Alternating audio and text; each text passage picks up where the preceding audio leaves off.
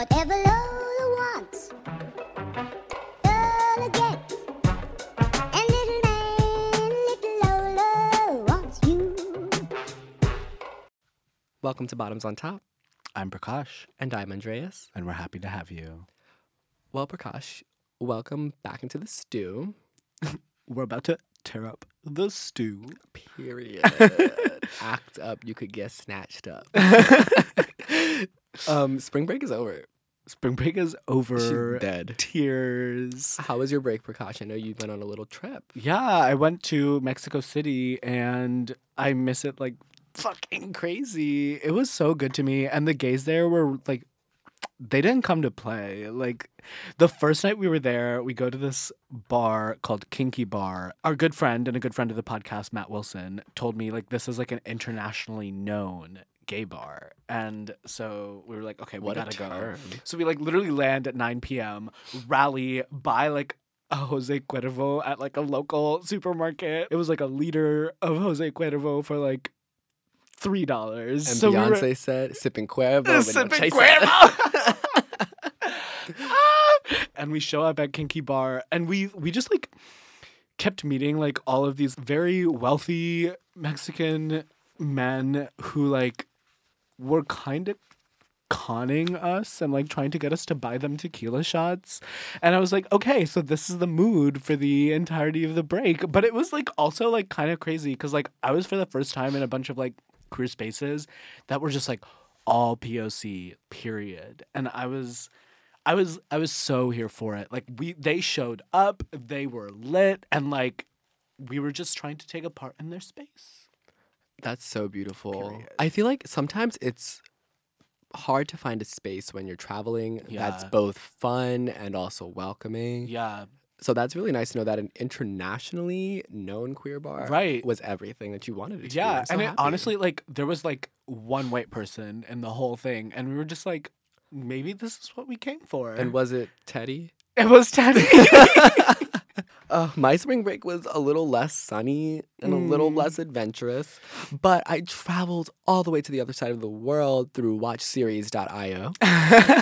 and I watched Drag Race Thailand, which, let me say, these Thai queens really, really do turn it out. Wait, so I have never seen it. Tell me about what they're bringing. So essentially, Drag Race Thailand is RuPaul's Drag Race, basically like brand, music, design, basically everything leased out to a Thai production company. my and they're filming the Thai version of RuPaul's Drag Race. period. It is kind of awesome. I find it to be more candid than RuPaul's Drag Race. Yeah. Very like reminiscent of earlier seasons of RuPaul's Drag Race, where Mhm. you get more of this, less of a storyline and more of just kind of like the reality TV, the queens talking and having fun. Yeah. The hosts are more approachable than RuPaul. Um, that may just be a virtue of like Thai culture itself, or maybe the f- Right. you I was about to never say because like Thai culture is like one of those other, one of the cultures in like the world that strikes me as like the having the longest history of like having queerness and like gender fluidity is like a big part of the cultural conversation. Mhm. So I'm like very here for them being like the first other drag race. Yeah, it's kind of awesome. There's also Drag Race UK coming out. Yeah. But Drag Race Thailand is wonderful. I started following the very creative, very extra, and funny queens on Instagram. Y'all should open up your minds and, I don't know, watch something a little different, A little different. but like still the same. right.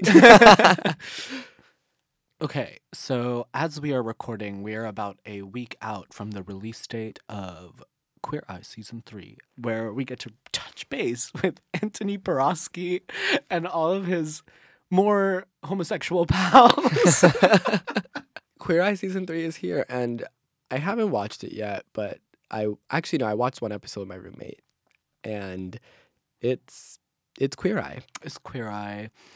I feel like when Queer Eye first came out, I had like a lot of excitement and I was like very here for it. The longer it's been out, the more time it's had to like steep. There is tea now. I have started to see her flaws in very sharp relief. So I saw this tweet earlier today and I think it kind of sums up a lot of how I want to say that I originally felt about Queer Eye.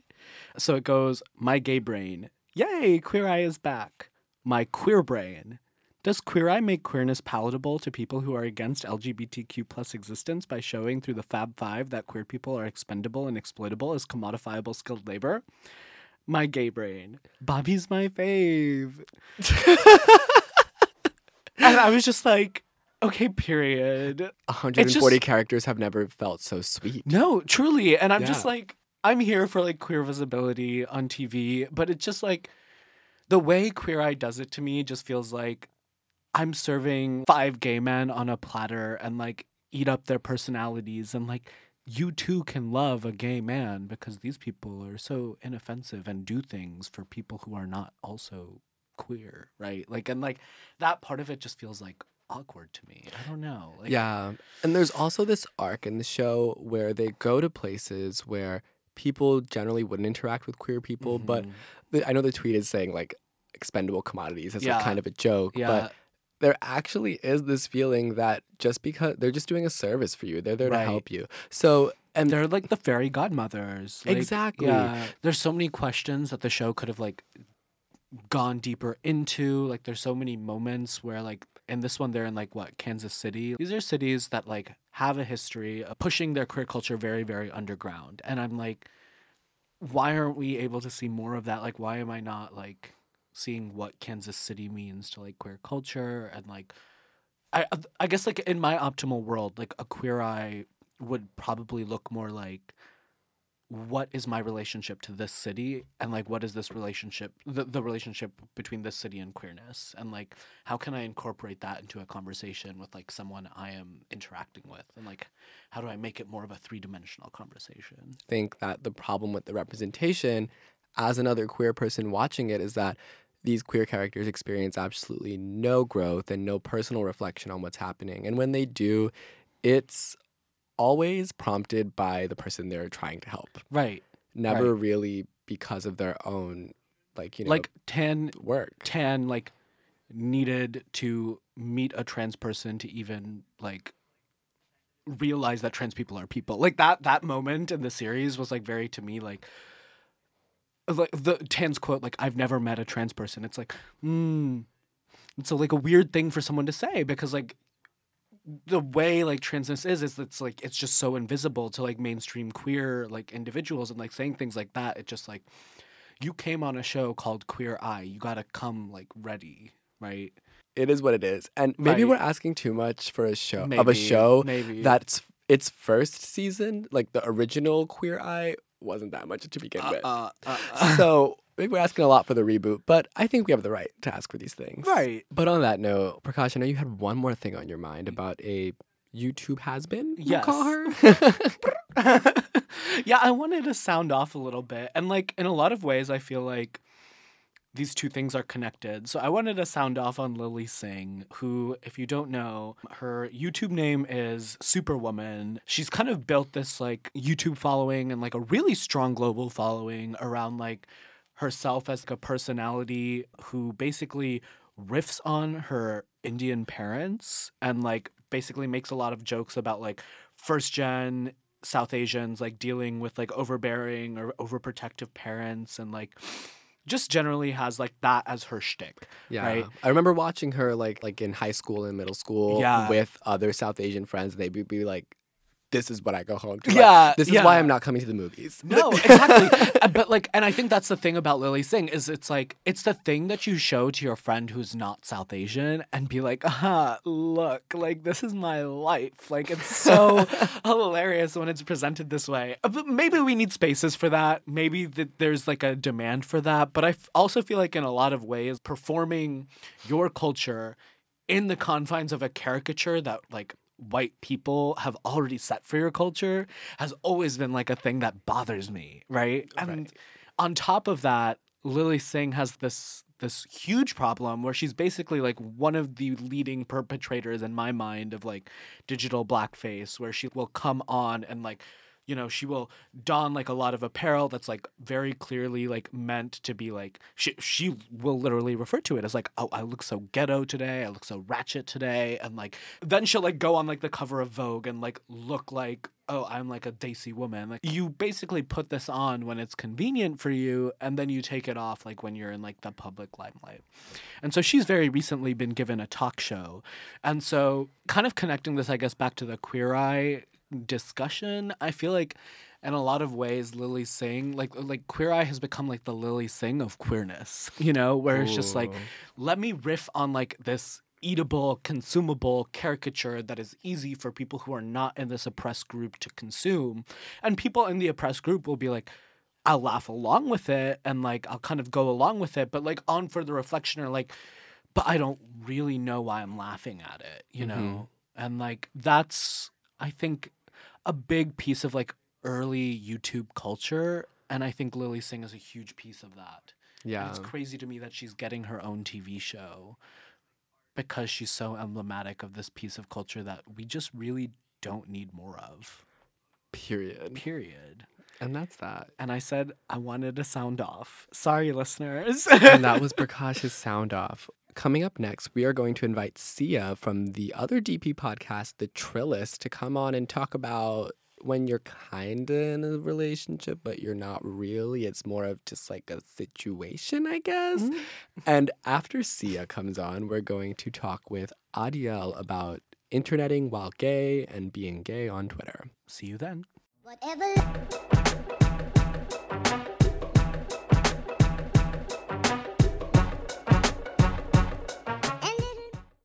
Welcome back, listeners. So today we have some news from the other side of the pond.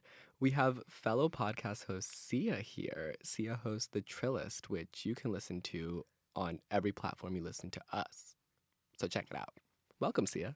Hey, how are you guys? You know we're living. Out The- here on this rainy day. yeah, truly. I'm like, where's the spring? Bring it to me. There are no flowers. I was I'm not getting anything I was promised. And we're here. It is chaotic weather for the first day of Aries season, though. which makes a lot of sense. And it's Andreas's birthday. Ooh. Woo woo. well, maybe it is. And Andreas is like, I'm here for the chaos. it's my season. Is Mercury still in retrograde? No, it's okay. not. Oh, it just ended. Yes, it, I don't think it is anymore. no. It's over. So communicate, please. so, Sia, why don't you just tell our listeners really quick what the Trillist is about and what we're going to be talking about today? Okay, so the Trillist is kind of, I'm thinking of it as a variety show because last season I had cool Trill people. Trill stands for cool, sorry. Trill stands for true and real. People come on and we talked about different like societal and Penn phenomena such as hookup culture and colorism in the black community and athletes at Penn. So, yeah. And then this season is all blind dates, which is super exciting, you know, because I love love, even though it's kind of failed me in the past. I'm still hopeful. Anyways, We love some optimism. Yeah. so I s- match people up, and like 48 people filled out a casting call, and I matched. I have 14 couples. So yeah. That's awesome. And the format of the Trillist is kind of cool this season, if I do say so myself. You watching a date from behind the plexiglass screen is kind of crazy. Please tune into the Trillist. When does it come out again? Every Saturday. Every Yes. Saturday, y'all subscribe. See, like, I've been comment, on subscribe. her game. Thank you. I try. All right. So today we're going to be talking about not really dating. Have you guys seen the memes where it's like when the guy that you're not really dating says something and you're like, yeah. the little like Pikachu with the oh. so that's what we're talking about. That like gray area between like I think you're feeling me and I'm feeling you, but neither of us want to make an explicit move. I think I live in that gray area. Thriving in the gray area, brought to you by Penn. Okay. so there's this guy, and he kind of came on the Trillist last season, and I asked him last minute to come on, and he was super sweet and gracious, and he came. And over winter break, he added me to his Instagram's close friends list. So for those of you who do not know, it's a list where you can add people. I have like 13 people on mine, and we can post like personal stuff to our close friends story instead of the everyone else story. So he added me to that, and I was like, we're not close friends, so what does this mean? So on my way back to Penn this semester, he posts a thirst trap, and it is so hot, and my I was my mouth like fell to the ground. I was just like, what did I do to deserve this? but I couldn't Blessed say be the fruit. Of the Lord. so um, I didn't say anything. So, so what do you say to this? You know. Um, so I came back to Penn and I told my roommates, and one of them was like, he probably has a bunch of bitches he's interested in on this best friends list. And I was like, touche, but that means he's interested in me. Conceptual. Extremely conceptual. Not your close friends, but anyone I'm interested in. Yes. Very, very conceptual. How we're using technology Yeah. now. So like because of that, I add him to my close friends list. Um, and then later on that night, because I didn't say anything, he posts. Um, you guys know the Polar Express movie? So the blonde kid who's like super like annoying as fuck. He posts a meme from that kid, and he captioned it, "Hey, you kind of left me on seen." So I'm wondering, is this like again for me? like Interesting. yeah. But then um we've gone back and forth and different stuff and nothing has happened yet. We're on each other's Finstas now, which is crazy because my Finsta's fucking psychotic. Like Yeah, honestly. my Finsta is not the place for a potential love interest. No. No. Um, absolutely not because I am a mess and all my Finsta people know that. But anyways, he knows that too now. So that's a thing that I've been dealing with and I don't want to make a move, but then I'm thinking maybe at the end of the semester I'm just gonna comment like from Finsta like you're you're sexy. And like yeah. Got it wrecked. just like that right here. Because I normal I normally don't do that. Well, it's so tough to just be so direct like that, Yeah. especially when people are going through all of these lengths to like signal something without actually signaling it, you know, rather than just maybe sending you this thirst trap and being like, you want to hit this? right. You know, right. Instead, Like, there's this close friends list. You he know? decided to play the game. Like the close friends list, that was like he, he started the chess game. He moved the pawn forward, and you were like, "Well, I gotta play." Yes. But now, oh, I also posted a thirst trap ah! of my own on this list. It wasn't intended. Okay, so I did some intended ones that didn't work out, so I never posted them. But then one time I was with my friends and, like, you know, and something ended up and it was like hot. I was like, I'm gonna post this. So I post this, right? He didn't say anything to that, but he said something to something else that I posted after. So I'm like. Mm, crafty. Yeah. Mm-hmm. And you got caught playing checkers, and he's playing chess. Honestly. Caught. Period. And he's gonna win, and that's my worst fear, you know, to look stupid. But that's the thing. I feel like sometimes a lot of us love this game, and occasionally I do enjoy playing this game. Other times, I just want things to be very efficient. I want there to be some direct communication, and it's very frustrating because you can never tell what's going on. Mm-hmm. It seems like you're kind of enjoying this game, but might get old real quick. Dead ass. And honestly, I've just been I've been playing this game, but I I still have like my little never put your eggs in one basket ever, ever, ever, ever. Mm, If we're playing chess on this board, we got Chinese checkers on the net. Yes. exactly. I'm just gonna talk about something from not gonna talk about a particular person, but so yesterday was my last day of being 21. So I decided to copy that meme format of the guy who he has his hands out and he's like, "Hold up, before I blank." Oh, I saw this. Yeah. does anyone want to? So before I blank, does anyone want to admit they have a crush on me? So I, so I posted a picture and I was like, "Hold up, before I turn 22, anyone want to admit they got a crush on me?" And it was literally as if I waved a call that said, any situationship, please. The situationship. please hit the any situationship, past, present, or potentially future. please hit these DMs. and it happened, and it really just put into perspective to me how basically almost everyone who replied non-ironically was someone who I've met kind of like in transition, either being home for a little longer or being like visiting somewhere or just doing something. And it's a little frustrating because these are definitely people that you're like, we could do something or even be something, but we rather play chess. Right. it's those transitions. It's like the parts of your life where you're like, I'm going from here to here, or like I'm here for a short amount of time, or I did this thing and now life keeps moving. Like, and those are the people who I feel like tend to fall by the wayside, and you're just like, welcome to the gray area. Period. You know what's so interesting talking about playing chess and whatever? I'm in an interpersonal communications class. Hashtag com major, yes. Anyways, um, so we like studied this whole like theory, which is like the hard to get phenomenon, where like people like it's a thing. Like if you don't like if you're just accessible but not really suc- accessible enough, like people will be like, "Oh, I want like." I'm gonna get you. And I feel like that's even like the thing that guy's oh, so playing. real. He probably isn't doing it that much, like consciously, but Right. he's doing it. Right. We're like once we once I get it, oh, Yeah. it's gonna be amazing. Yeah. So that's like an actual thing.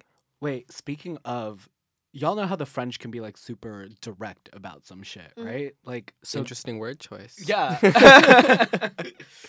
um, but there was this French exchange student who was like in town fall of our junior year, and I like developed a little bit of a crush on him, and like we started spending a lot of time together because we had a lot of mutual interests, and at one point I was just like.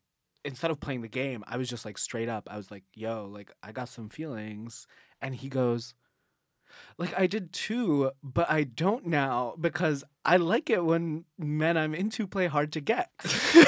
I just love how that one sentence. yeah. all feelings out the window. yeah, it was just like Okay, well, on that note, Sia, it was so great having you on Bottoms on Top today. Aw, thank you guys. This is awesome. I got the message and I was like, of course. So yeah, thanks for having me. You guys are dope. And, And be sure to check out Sia's podcast. The Trillist is really doing some shit. thank you, thank you. All right. Have a good night. Bye. Bye.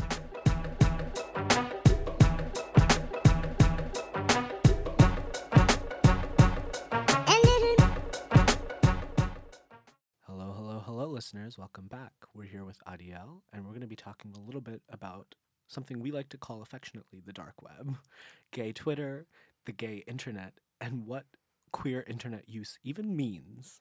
Andreas, take it away. First of all, Adiel, welcome. Hi, sisters. Hi, sisters. I literally feel like Azealia Banks on like Breakfast Club Power.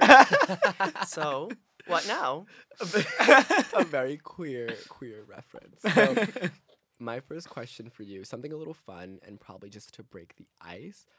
Let's rank websites, social media sites, fan boards in terms of queerest to heady. So, are we doing social medias only? Let's do social medias, but you can throw in like if you have some blogs or specific accounts. Mm. Okay. So, I'm going to go one Twitter, period. Period. Period. Gay no Twitter, one's surprised. Unparalleled. Is anyone surprised? Um, next, I would say the Lil Miquela Instagram account. For those of you who don't know, Lil Miquela, queer icon, is an Instagram account who is like, f- no one knows. No one knows. Go look it up. It's L I L M I Q U E L A. She's basically just this like really trendy Instagrammer, but the gag is she's like virtual in that no one knows whether it's like photos of a human being that are being like digitally altered or like just put there by God knows who. and no one knows if it's like a corporation, an individual, an art project. But we stand. The bio for Lil Miquela is 19 LA robot cherry Black Lives Matter. If that's not Lana Del Gay, I don't know what is. I'm like, this is definitely a Wendy's marketing stunt. Okay, so we have gay Twitter, And Lil then- Miquela. then we have Wendy's. Thanks Wendy's? Tosh. No, s- Those specifically, clapbacks are quintessentially queer. I'm gonna replace that one. Actually, I think that the Denny's Twitter account, the Denny's Twitter account is so queer. The Denny's Twitter account makes me want to like fight my own, fight myself and rob my own house. Like, I would say if you're trying to get like into the serious shit, you got some medium articles out there that can get you going. I know that like everyone's into like the into articles, Mm. but those get a little hectic. Let's admit. They Yeah. do. They're also getting shut down. Last I heard. Right. Hmm. Oh yeah, I think Into I've heard more- this. Yeah. I'm too preoccupied with my feelings over the Unidays rewards being shut down. Girl, we got to secure that $5 megabus. ticket. An attack on gays everywhere. Attack on gays who travel. Gays who Ah. travel. Gays who travel, all our numb tots. And let's put one. And then let's just jump to the bottom of the list. What is the most heterosexual social media? Ooh, I've got to think. The most heterosexual. I feel like Who was the yodeling, the Walmart yodeling Ah! kid?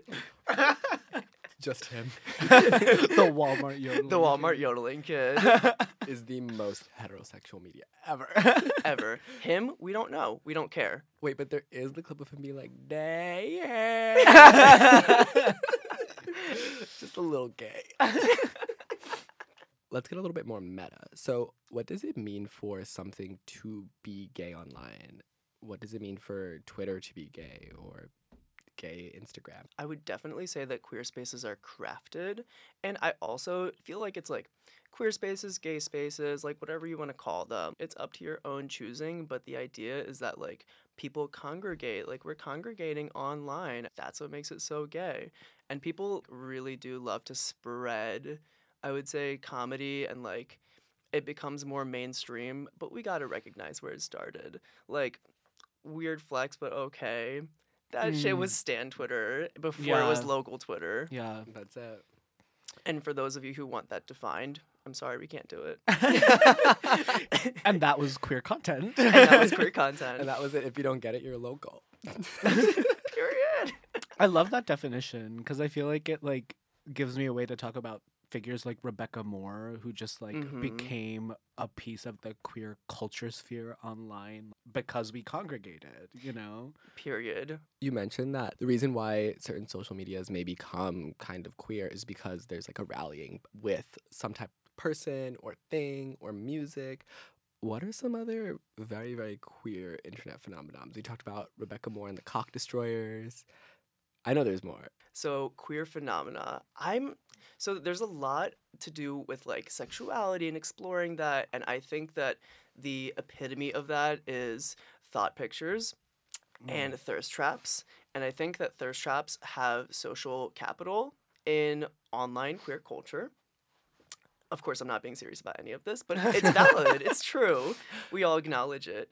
And the thirst trap is very powerful because people use it to discuss, people use it to start anger, start, you know, conflict. I mean, Yeah. not everyone wa- some people get pissed off at the idea that someone can even post a thirst trap when Mhm. like girl, you're not gonna see this hairy ass chest Yeah. on that Finsta post even. Oh girl, but Not the- even on my close friends list. Whereas you see like these Antony looking people posting on the wall of the church, you know, posting their spring break Cancun photos. Out on Maine with that. Speaking of cancel culture, let's let's jump into cancel culture. Question number one Are we canceled? Weigh in listeners, email podcast at the dp.com. cancel culture.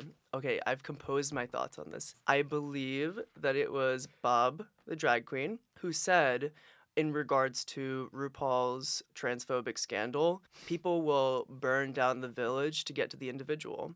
And I believe that that is a very pertinent quote that empowers us to talk about cancel culture because, for those of you who don't know, when there's a scandal that happens on any social media platform, it results in cancellation where people will have these like public figures or these like private accounts where they'll just be like collectively agreeing on canceling them because it's too much to deal with their problematic statements or whatever.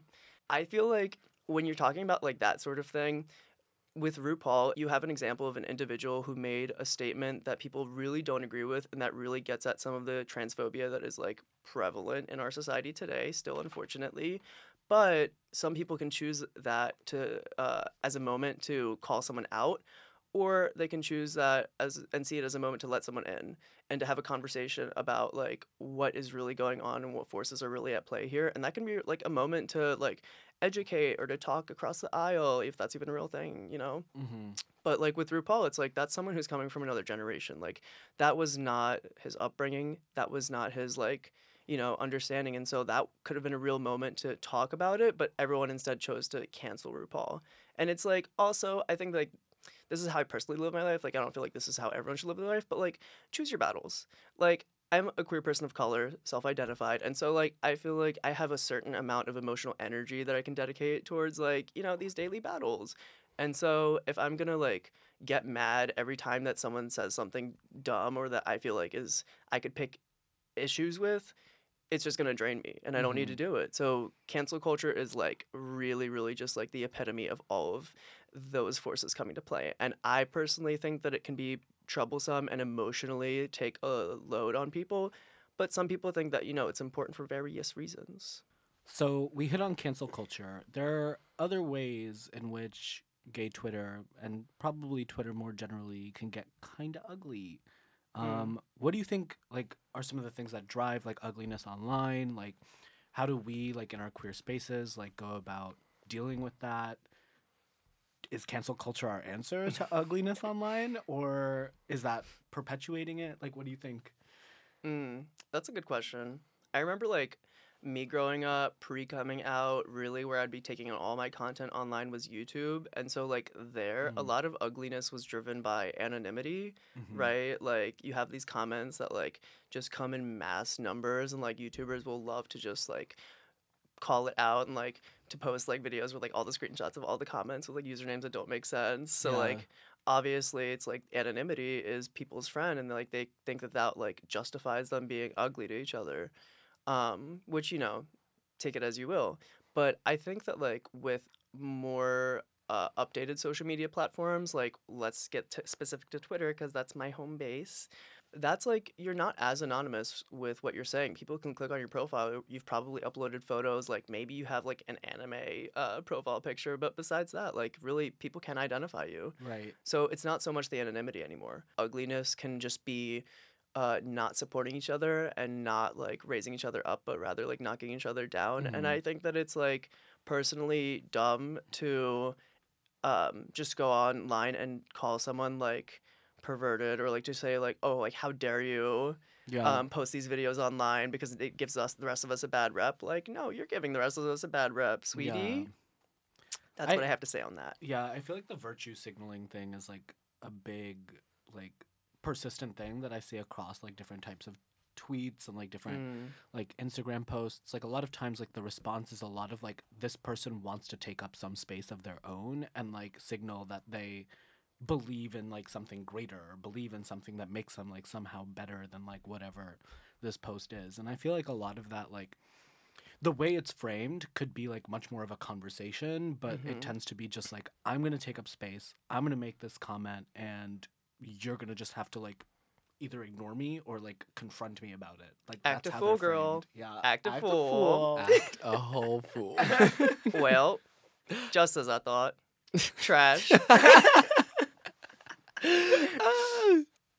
I think that in some ways, obviously, having such a queer presence online can be great for people, I guess, who are trying to come out. But I think that sometimes gay Twitter can be a little niche. And if you're not getting the humor, if you're not um, getting the references, if you're not watching the same shows, sometimes it can be alienating.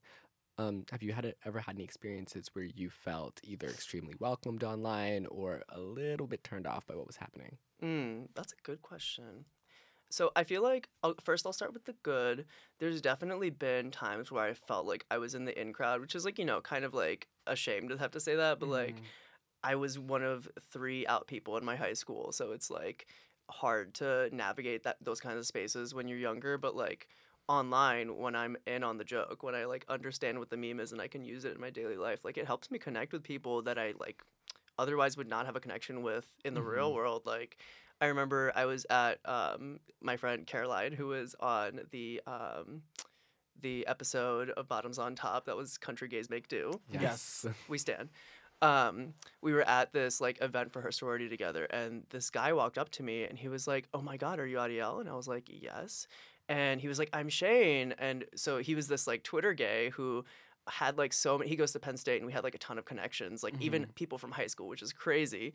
And immediately when we connected, or when we met each other, we just connected through like Twitter memes and like gay culture references. And so that stuff, like, although people might not understand it at first, it's like it just gives us something to connect over, even when you're coming from like across the state. And now we're friends, and like now we talk, which is like incredible. Yeah. But I do feel like there's also a lot of examples of like things that just don't make sense. Like, I'm baby. For the listeners, I'm going to make this a moment of inclusion and a moment of education so that we can have our own community moment. And I'm going to teach you what I'm baby means.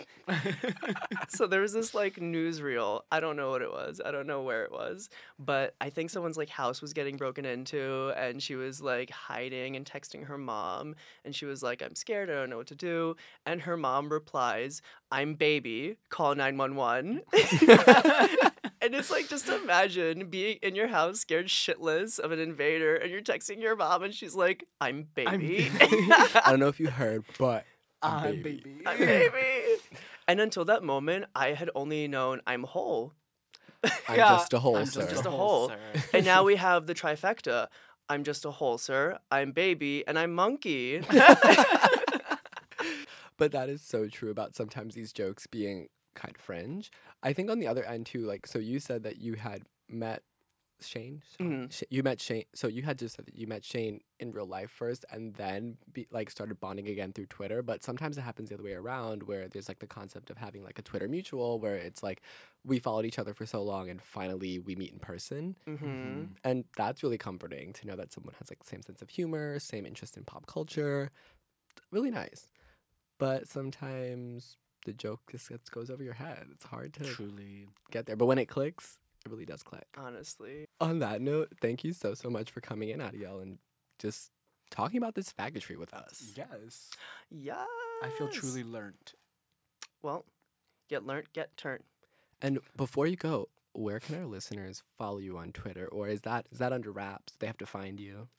So my Twitter is at it's Daddiel, I T S D A D D I E L, at- with underscore B I C T H. I'm kidding. it's just it's Daddiel. And that's that on that. Signing off. Bye. Mm, bye. Toodaloo. Thank you for listening to Bottoms on Top with myself, Andreas Pablo. And me, Prakash Mishra. We'd like to thank our podcast producer, Sam Mitchell, And our editor and creative Whatever consultant, Sammy Gordon. wants. the Wexler Studio in the Kelly Writers House, Julia Score for creating our cover art. and Andrew Ellis, who made our theme song. You can find him on SoundCloud as Dummy Fresh. Whatever Love y'all. See you next time.